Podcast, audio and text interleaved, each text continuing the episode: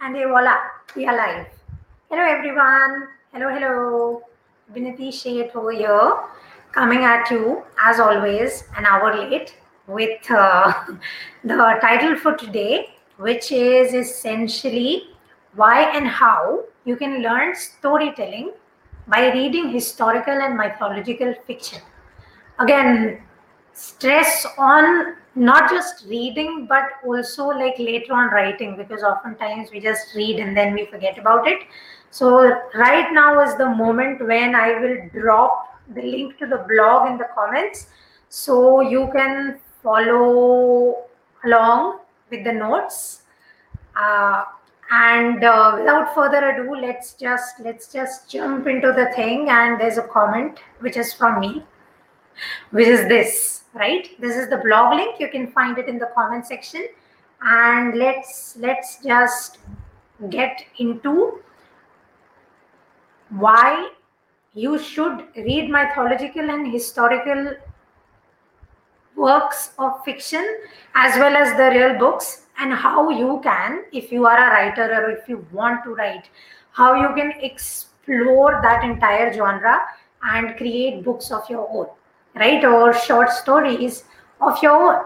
So one of the first reasons why you should read these books is and i know that this is something that you will think oh she she mentions this all the time but it's true. Okay when you read reading is one of those things that has been shown to enhance myelin formation in your head especially till your 50s so myelin is that thing that enables you to have faster neural synapses. So for things like deep learning or faster skill acquisition or better creativity or for letting like uh, electricity move, uh, electric signals move around properly in your head, you need like a healthy myelin sheath, right? So reading is one of those things that has been proven, right? It has been proven to enhance brain function so when you read complicated things like mythology and history, complicated because they are condensed. Like you have lots of storylines going along simultaneously, and you have to you have to require a specific set of reading comprehension to get these things, right? So when you read these complicated, complex, highly condensed stories, what happens is automatically your brain becomes more into it, it gets more into whatever it is that you are trying to read or understand. So one of the main reasons why you should read these books these works is uh, this. This is one thing that will interest you and also kind of help your brain. Um, let's see what comment. Okay yeah exactly nada. Exactly. Mythological fiction is amazing.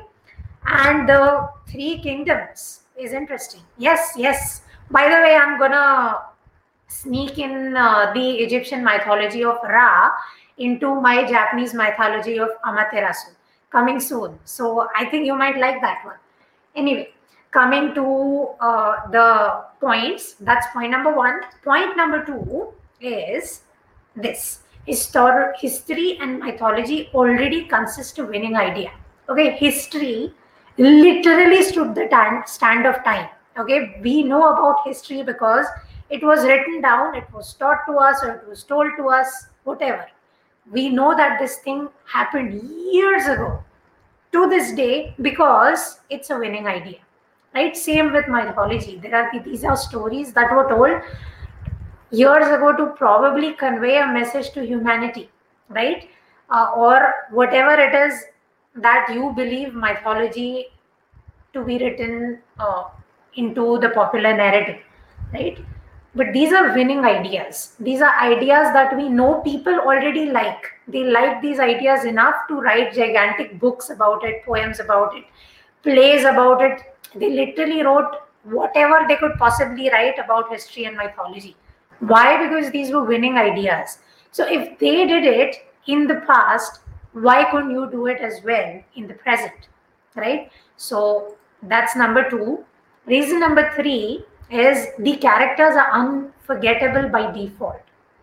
Now, if I were to say uh, King Ashoka from the Mauryan dynasty to an Indian person, they automatically know who that is, not just because of Ashoka, the movie starring Shah Rukh Khan, not just because we were taught about the Mauryan dynasty in school, but because the story of Emperor Ashok, somebody who literally had one of the most powerful empires in India in his hand, and then he was like, Yeah, I'm renouncing it because I have ushered in so much bloodshed and whatnot, right?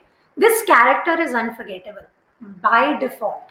Go across the world, across the world, without exception. You are going to find these characters in history and mythology that are unforgettable. Now, you have these unforgettable characters that exist. All you have to do is to practice fictional writing.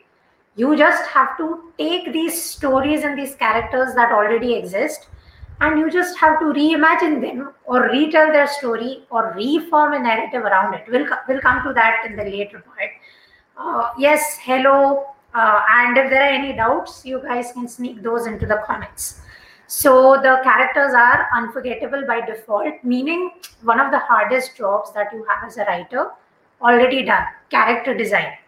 You know the character traits because history or mythology a lot of things about this character are already explained in their actions, whether they were real or mythological, right?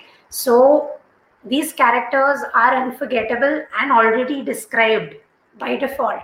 So your job while you are practicing fiction writing, already easy. You don't have to waste your energy and start crying because you are unable to plan or you are unable to chart your plot or your characters plot character already exists. So yay on that front. All you have to do is you just have to kind of let your uh, imaginative canvas come to the forefront. Then there is this. You don't have to needlessly explain things, right? Uh, now, say I were to tell the story of any uh, g- give me some characters in the comments if there's somebody listening. I would, I would. Uh, okay, please, whoever this is, last time also you did this. Don't drop your co- contact information in my comment section. I'm going to delete that. Please don't drop your contact information like phone numbers and things like that in the comment section. That is not right. Uh, coming back to what we are talking about, which is you don't have to needlessly explain things. Uh, let's take the three books that I mentioned in the pro, in the description. Uh, okay, yes, yes, Nada. Let's let's talk about Lord Shiva, right? Because uh, I did uh, mention uh, Shiva in the description of this live, uh, which is The Immortals of Meluha by Amish Tripathi. It's a book written by an Indian author, wonderful book which shows the deification process of Lord Shiva, which is Lord Shiva is a humble guy, normal guy who's roaming around, and uh, by the end of the third book, he becomes Lord Shiva, right? So from becoming a man to a deity, that's that's what this entire really popular trilogy in India was about. Immortals of Vimeluha, Oath of the Vayuputras, and I'm not remembering the third one. So there were three books which did this. They did not really describe who Shiva was, what Shiva was. We were not told about the expanse of uh, Kailash, where, uh, yeah, exactly.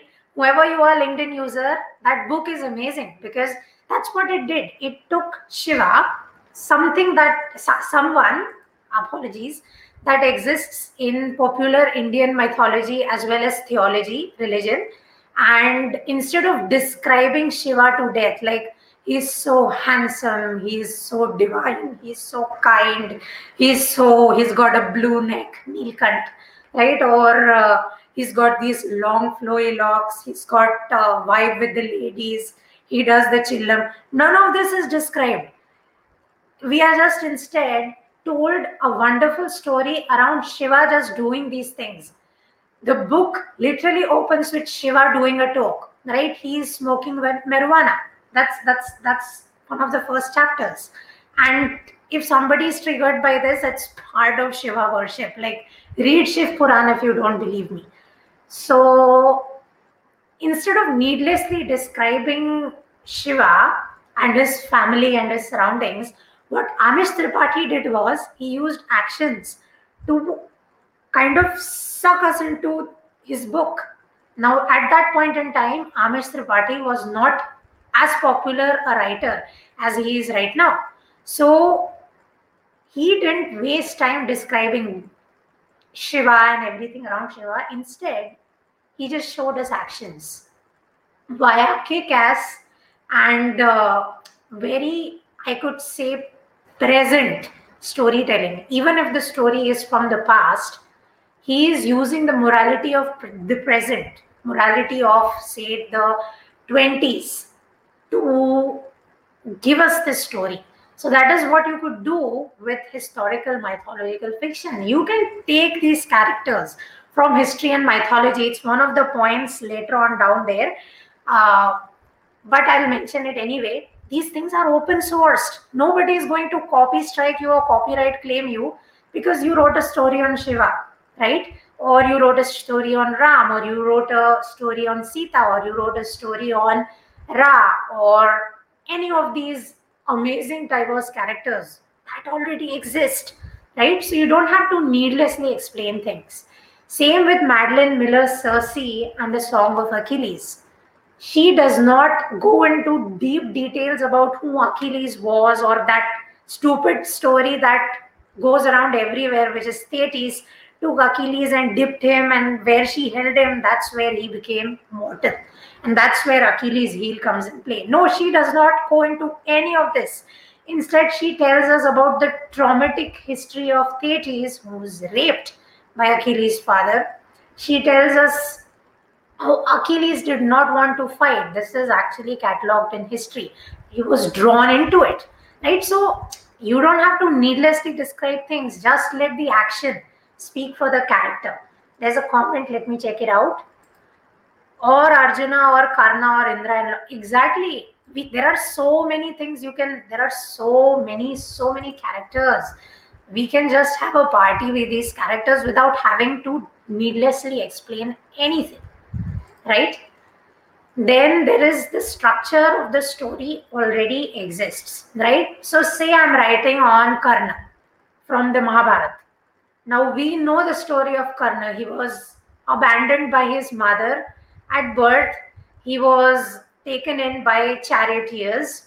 Uh, but on account of his noble birth, which brings in like the classist element of uh, the Hindu mythology, but we're going to ignore that. Uh, despite his social class, Karna becomes an amazing warrior, right? And uh, he goes to showcase his skills over and over again till the point where uh, Draupadi's Loki insults him when he actually wins. Uh, and that's when he goes to the dark side, so to speak. But he does not lose his uh, karma or his uh, what you could say his noble nature or any of that despite kind of supporting the evil guys. So the the character exists. The plot exists. We know everything that happened to karna. We know his childhood. We know his adulthood. We know of his noble actions. We know of what his silence enabled. Uh, we know of his end right? We know of his death and we know of his impact on Mahabharata. The structure of the story exists. Now, all you have to do is you have to take the story of Karna and tell it from a unique perspective, right? Instead of the perspective in Mahabharata, you can take the perspective of, say, some random villager who is observing this entire mega war, uh, wherein to him maybe Karna represents a way to the future, or to him this guy with the humble beginnings who was denied his birthright because of stupid uh, rules of society, who went astray but never really strayed from the path of karma, right? How he could be seen as the hero rather than say Arjun or Krishna. This is just me giving you an example. Okay. So you can do this. You can take the structure of the story and you can twist it however you want. You can take a narrator, a different narrator. You can take an unreliable narrator, which is a narrator that is lying to you. Say, for instance, Duryodhana is telling the story of Karna. So, see what I mean? You can just be like, twist, twist. You can just twist the story however you want using uh, these things. Yes, hi, and I'm fine. Don't ask too weird questions like this. Come on, guys. Hi, how are you? Seriously? anyway, so next you have uh, the sixth point, which is use your POV or point of view to trigger your reader's mind. So this is this is this is where storytelling comes in play, right? This is where masterful storytellers take the cake always, right? No matter what stories they tell us, and it could be one of or more of these three elements, which is rags to riches. You were poor, you became rich, or you did not have influence, you became influenced, you became influential. Uh, boy meets girl, or boy meets another, one person meets another person, and all the problems that are associated to it, like parents didn't agree, societal issues, blah blah blah. Or the third, which is person learns a lesson at the end of the story there's a lesson. So you take a combination of these three basic storytelling elements and you create a point of view that is going to trigger your reader's mind. So with Circe, what madeline miller did is she triggered her reader's mind with thoughts of feminism okay? Uh, in that Circe, the daughter of Helios. Circe again was uh, Pharmakis, which is a witch, uh, a healer, somebody who used herbs to heal and hurt, right? And she had the power to do that to gods and goddesses as well. So, very powerful. But we know her as popularly, we know her as Pharmakis, the witch or we know her as that goddess that turned uh, Odysseus's crew into pigs, right? So these are the two popular things that we know about Circe.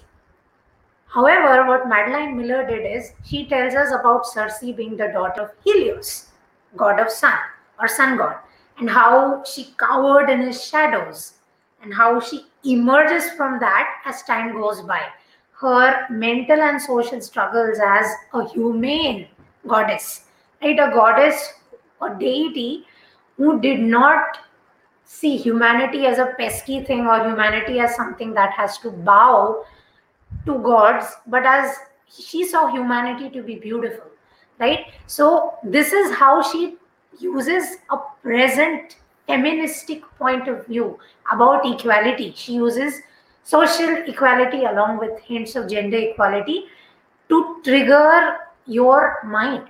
And that creates a holistic reading experience right? Uh, linkedin user whoever you are it does make sense. There have been experiments like this. Ravana putri is one such talks about sita as a yeah exactly. Ravana putri then even even if you look at the mythological uh, uh, and uh, accounts of Ravan, Ravan was, and Ravan is mentioned in the Shiv Puran because of how devoted he was to Shiv worship or Shiva worship, right? And uh, the story is like his wife is so engrossed in dancing to Shiva, he's he he he literally like plucks out a nerve to ensure that the music doesn't stop, so that the Shiv worship doesn't stop. So, how does a guy like this go on to suddenly become like a paragon of everything hedonistic? Somebody who would kidnap somebody's wife, somebody who would suddenly start raping and pillaging and killing. This does not narratively make sense. People don't just change like this. There has to be like a reason. So you could definitely explore that. And I think, I think books like Ravan Putri, great example. Thank you so much for mentioning this, whoever you are. And uh, coming back to what we were talking about, which is use your POV. Yeah, Ravan Putri could be example of POV triggering, right? instead of uh, Sita being the daughter of King Janak or Janak Putri, what if she was Ravan Putri? There you go. And immediately, people who know the story of Sita, people who know the Ramayana, they are going to go like, "What? What is this?" And then comes the magic words, which is, "Oh, what happens next?" Or मेरे को पता करना है कि ये logic किधर बैठता है right so you're gonna get curious by default and you're gonna go ooh, ooh, ooh, ooh, through the book so if you are practicing fiction writing and again i am not i am in the process of learning fiction writing myself which is why i'm sharing what has been working for me so this is it you can use existing historical mythological narratives to trigger your reader's mind. Then you have this, which is intention and obstacle. So, intention and obstacle are the two basic tenets of storytelling. Okay, whether you are screenwriting, fiction writing, or viral content writing, you need intention and obstacle, right? Intention is a strength that your character has and obstacle is a weakness that your character has that needs to be overcome right so intention and obstacle is the basic tenet of a good character and storytelling so with historical and mythology with let's let, this would be more applicable to historical characters uh, primarily because we have facts right so this is what uh, the likes of shakespeare and so many others did spectacularly. They took characters and then they brought an intention and obstacle to create amazing dramas. So, whether it is Julius Caesar, whether it is Antony and Cleopatra, right, or whether it is these stories, these these dramas that are based on real life incidents, the thing that makes them immortal is not or the thing that makes these works of fiction so amazing is not just the characters that they were based on mm-hmm. but the intention and obstacling that was done to them by the storyteller right? So when say julius caesar begins the character of caesar is being painted in two lights right? Caesar is benevolent king who has uh, kind of uh, freed people of uh, tyranny or whatever right? And because he has freed people of the tyranny of the times he deserves to be king. That is narrative one. And then there is the second narrative if we replace one tyrant by another we are anyway creating a new problem to be solved later on in the future so instead of waiting to see how caesar performs let's just boom, kill him right so these two narratives are kind of portraying the strength of Julius Caesar in a way, right? And then the obstacle comes in play, which is the morality of the chief plotter, Brutus, right? So you just have to take these existing historical and mythological characters and just use intention and obstacles to kind of do newer different kind of storytelling. Then use the known idea and work your perspective into the narrative. So this is where i'm, I'm going to use say uh, the song of achilles so achilles again by all accounts he was not buried alone right he was buried with the ashes of uh, another soldier. And with one line, like Achilles in the book, the Song of Achilles, receives an ominous warning, which is Hector from Troy. When you defeat him, that will be your end. After you defeat Hector from Troy, you're going to die. And Achilles very casually goes, What has Hector done to me? Why would I have to kill him? to survive the war of Troy, all I have to do is not kill Hector from Troy and I'll be okay. And Achilles stays with this mentality till the point when he does kill Hector because Hector kind of takes away his everything. The man that is buried with him, right?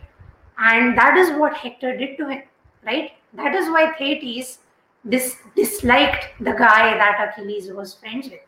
And uh, if you've seen uh, the movie Troy with Brad Pitt in it, he freaks out, right, when his cousin dies.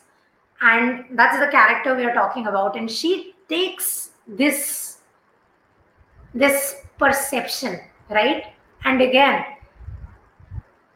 this is where you can bring in perspective. So we are struggling with perspectives around homophobia right now. But by all known historical accounts, the past did not have a problem with this. They did not have a problem with homophobia. They did not have a problem with polygamy and polyamory. They did not have a problem with nudity. They did not have a problem with like 99% of the things that society has a problem with today, right? Transphobia wasn't a thing. In fact, they were revered, right? They were used as uh, things that people worship to or people who protected queens. So, what Madeline Miller did is she weaved this perspective in. Instead of telling the story from the morality of the present, she shocked us and slapped us in the face by showing us the morality of the past, which is it was okay then, yet somehow we don't tell this story right now. So you can take these stories and you can showcase the morality of the past, maybe in the morality of the present. Or you can do the vice versa. You can showcase the morality of the past with the morality of the present, say sati, right? The act of committing sati or johar. Why did so many people willingly agree to do this? You can explain this with the morality of the present, in that women didn't want to be brutalized by foreign invaders, right? And they instead chose to die by fire or poison or whatever it was. So you ha- you you don't have to endorse these ideas. You just have to take these ideas and you have to work a perspective into the narrative, right? So I'm gonna see the comments. There are two. Uh, indeed, another book that weaves a different narrative is yes Chariots of the Gods by Eric von Daniken. Thank you. Can you let me know who you are, LinkedIn user? Because I think I'm a PM you later on for a LinkedIn live request. Uh, Eric von Daniken in Chariots of the God brings in flipping aliens. Okay, aliens. So that's it. Instead of uh, having a mythological character be a human that could do like things, and even Naruto did this. The Otsutsuki the Otsutsuki, spoiler alert, which in Boruto, Naruto Next Generations, are being revealed to be aliens. And till this point in time, it was being linked to the Rikudo philosophy in the Naruto universe, and now it's like aliens. So everyone is like, ooh, and yeah, the hype is there. So this is what you could do. This is exactly. Thank you so much, LinkedIn user. Uh, I'm really curious to know who you are. I'm, I'm going to sneak into the comments later on to find out. But you can use the known idea and work your perspective into the narrative. Okay? And uh, there are many, many examples of this. Maleficent and Maleficent 2, the villain from Sleeping Beauty. Why exactly was she a villain? Why did she hate that king? Right? If you provide context and if you make this person we're going to talk about maleficent a little later on uh, when i talk about unlikable characters she i think is the perfect example of uh, narrative storytelling done around unlikable characters.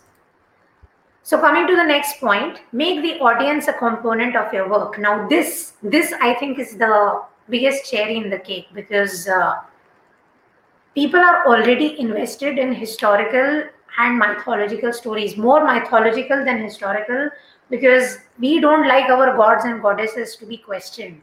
We don't like to look into those myths because apparently that's not something that people like to do. And I hate that because the stories of gods and goddesses are amazing, right? So, even to hate the book that is written, people will read your thing because they're like, How dare this chick come out of the blue and write about my god or my goddess?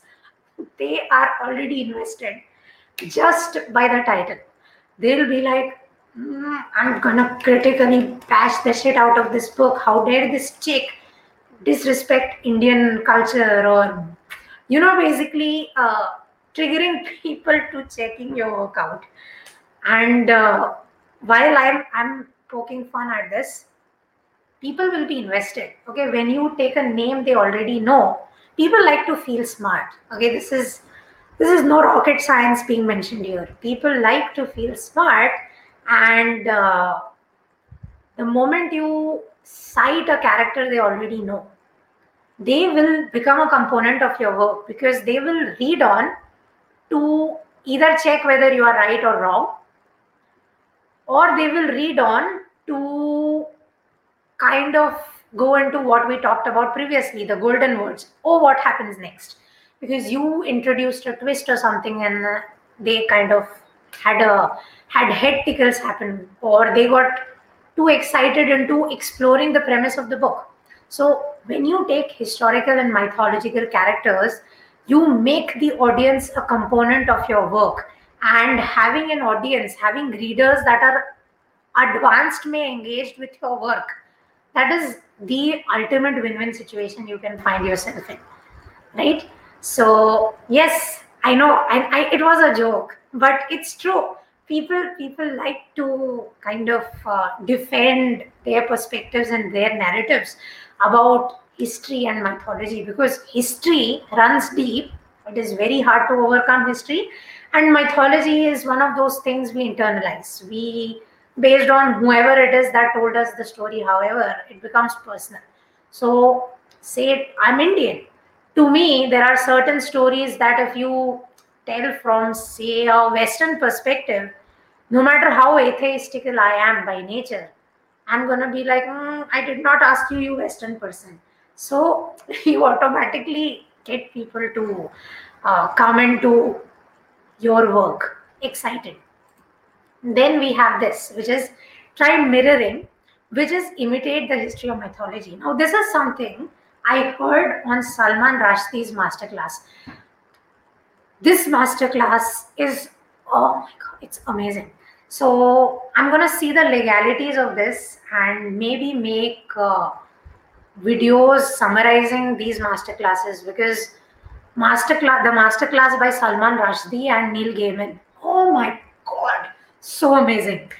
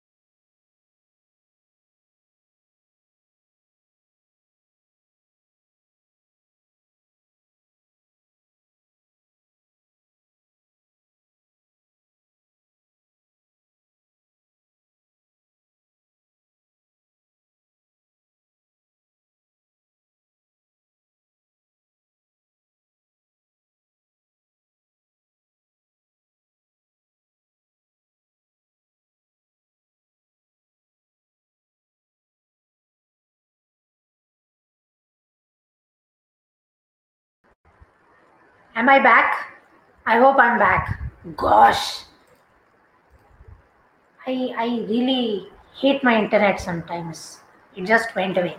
Anyway, so this is advice coming from Salman Rushdie, and uh, he says you can mirror uh, history or mythology. In that, you can take a character from history and uh, then draw a narrative. Say, for instance, you have a mother and daughter in the in the mythology or history.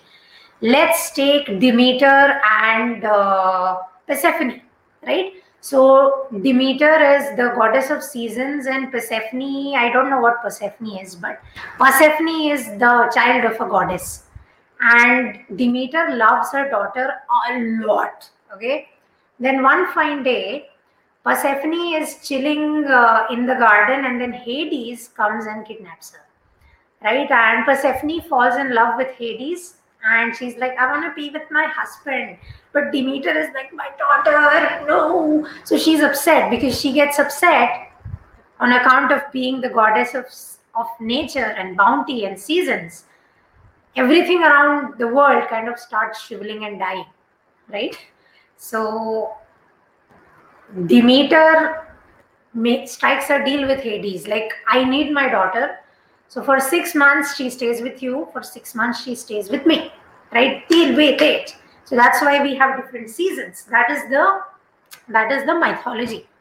So instead of talking about Demeter and Persephone and Hades, what you can do is you can create a needy mother-in-law types character in the story and let people draw the parallels mirror the story from the mythology right uh, can somebody let me know whether uh, this uh, live is visible or not? Because I have no idea. The connection broke, my internet went away. I had to sh- switch to 4G. And yeah, I, I have no idea whether this broadcast is happening. Can somebody just cue me in whether it is happening or not? I'd be very grateful. Anyway, so there's that. Try mirroring, which is imitate the history slash mythology.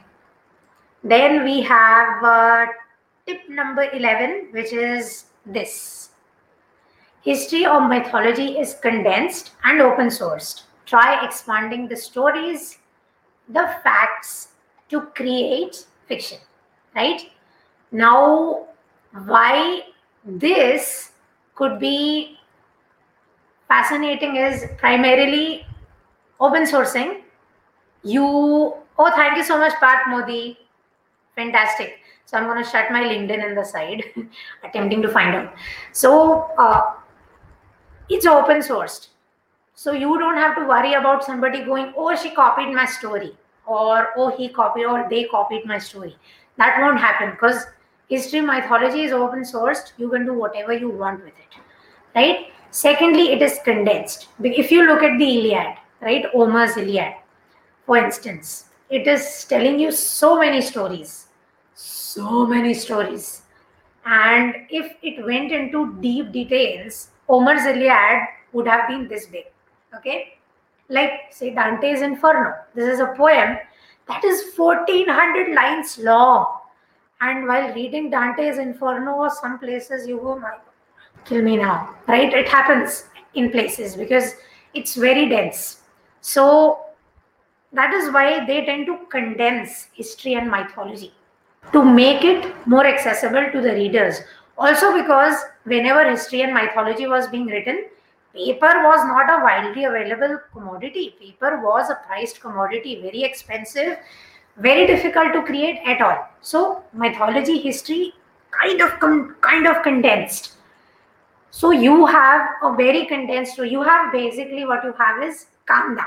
You have an onion. All you have to do is you have to be like layer one removed, layer two removed, layer three removed.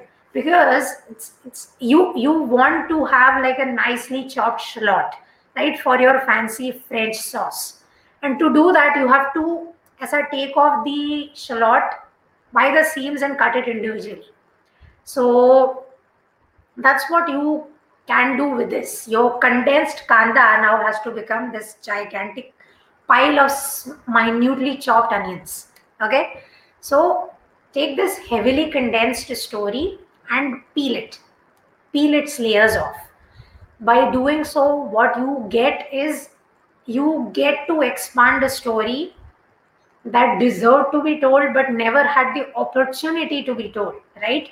Uh, say the story of Sita, right? I think, I'm not think, I'm pretty sure he's done it already. This fellow, the Myth is Mithya writer, Devdutt Pattanaik.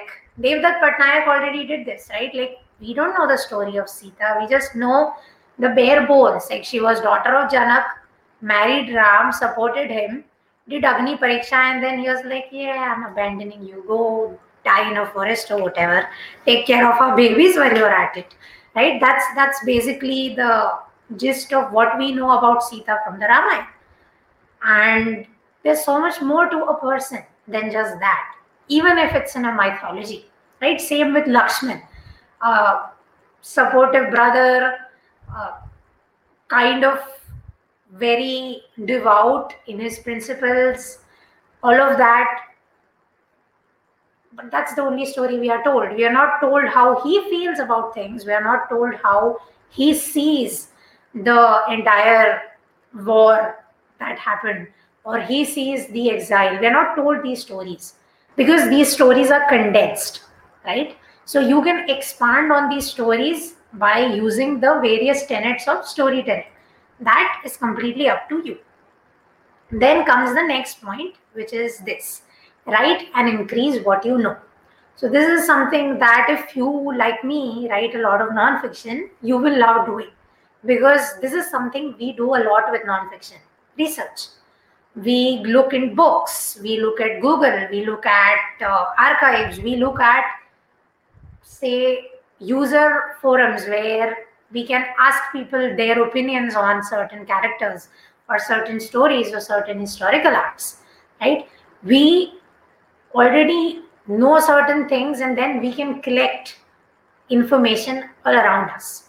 And this is a fact what you know already you can write it in a way better way than what you don't know right so if you write what you know you will be writing well and with things like history and mythology, you can always, courtesy of books, libraries, Google, helpful strangers on the internet, really amazing elderly folks who would love to tell you stories, right? And their opinions about the stories.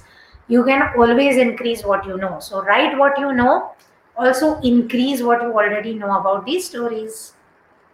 Then we have this lovely thing, which is make the story accessible to the morality of the present.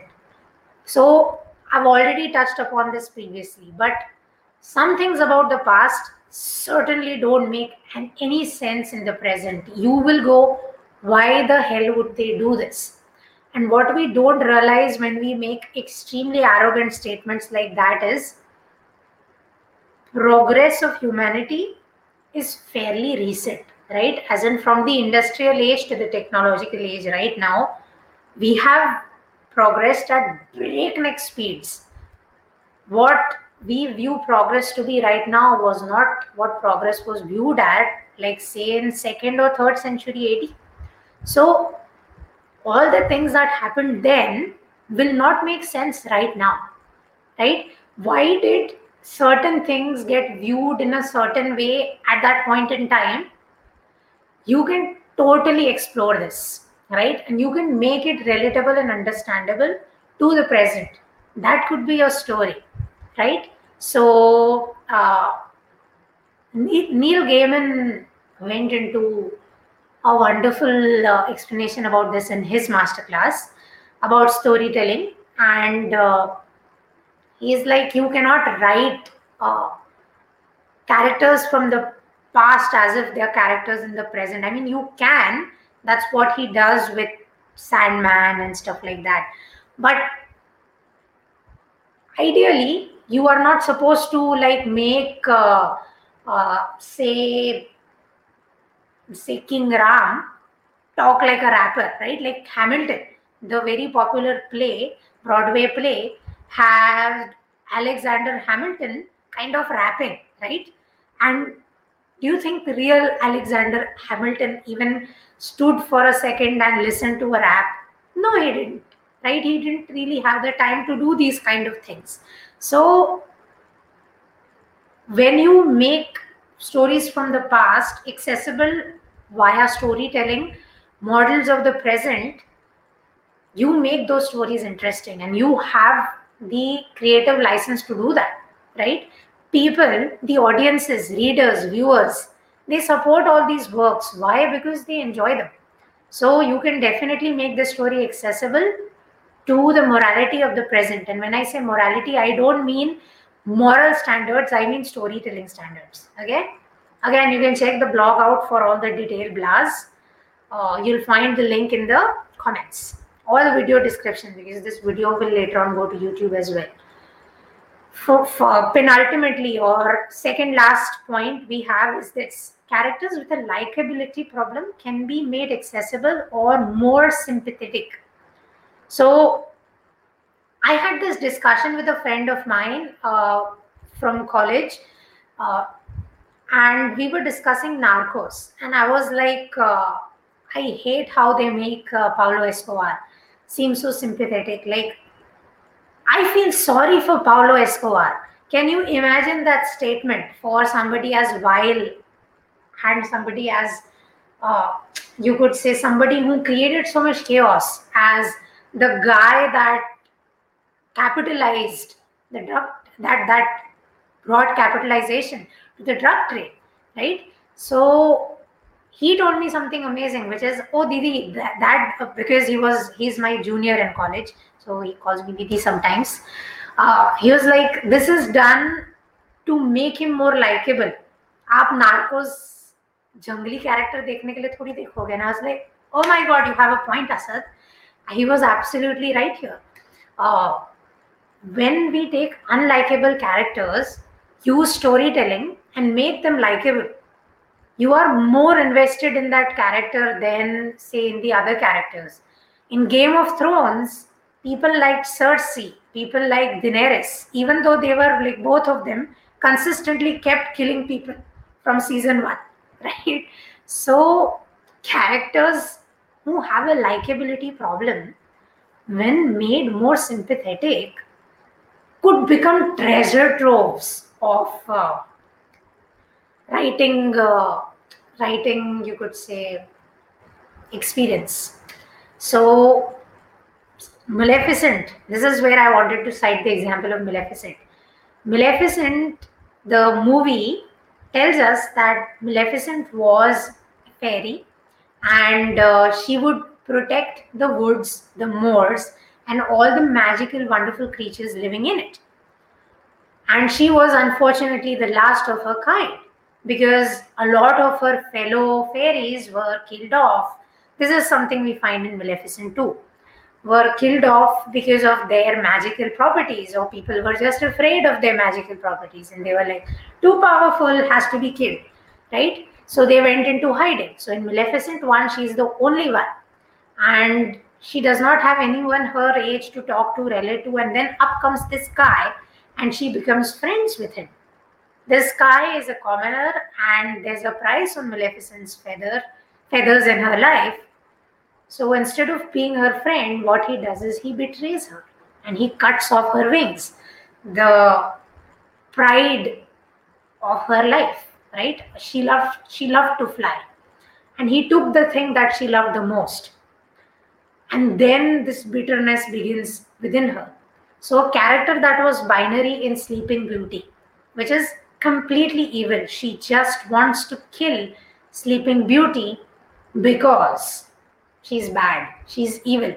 Now she's Maleficent, somebody who was wronged by a man over and over and over again till she went across the tipping point and she was like, screw you guys I'm to build a gigantic wall around my moors and I'm to stay here.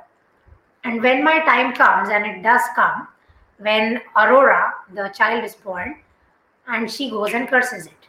But plot twist, she's the one who ends up taking care of it because her character has layers, right? So you root for Maleficent, you root for the evil queen, uh, sorry, evil witch, right? Which is something you don't do in Sleeping Beauty. So characters with a likability problem can be made accessible. Naruto did this so well with Pain.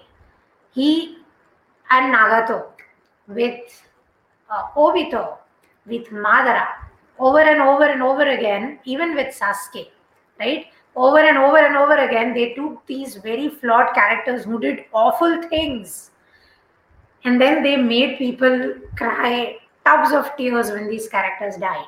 Why? Because despite the awful, unlikable things they did, there was a reason behind what they did, which is what made them likable, which is what made the readers relate to these characters. So you can you can do that with historical and mythological and fairy tale characters, right? If not anything else, practice on fan fiction. I think that's what I'm gonna do. That's what I've been doing, honestly. I've been writing weird fanfic. I have written one on Joan of the Arc, and uh, that is up on Medium I don't think I'm gonna link that because it's not good. But again, this is about practicing, right? If you don't write, if you don't practice, how you gonna improve? So there's that. And then finally, last point, people read fiction to read about people, imperfect people. Now this is this is it. We like to make historical and mythological character these paragons of perfection.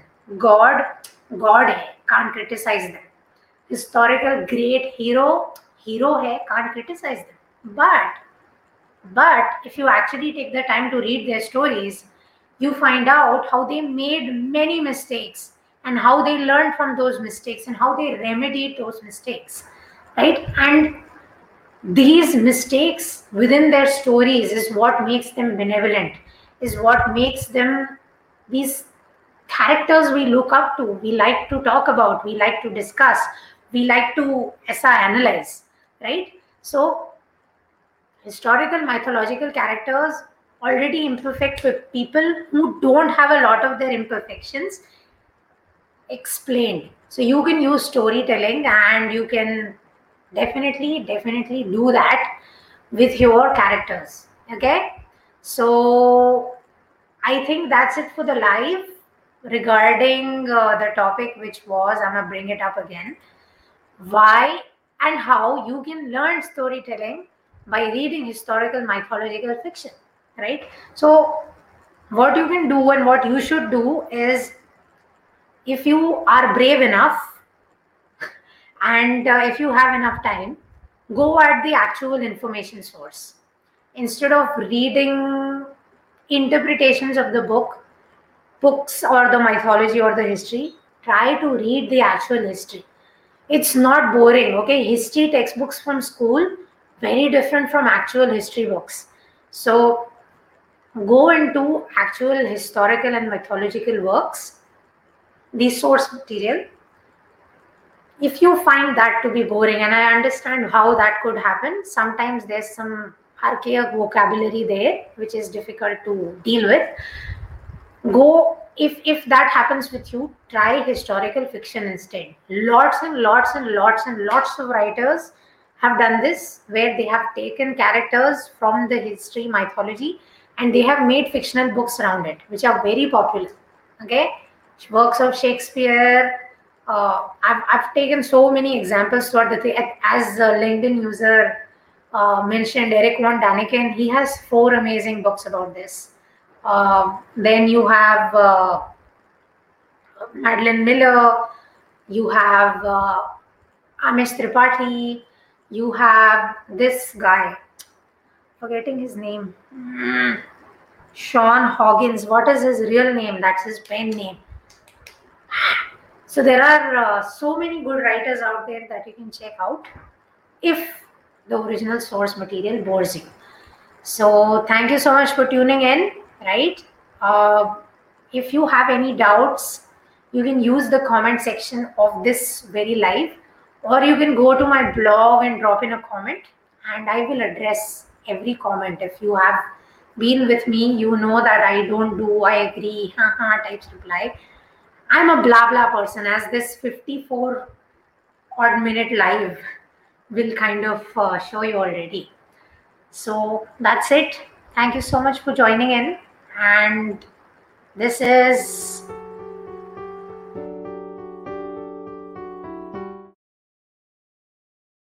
I'm going to thank you again for joining me, and I'll be ending the live now.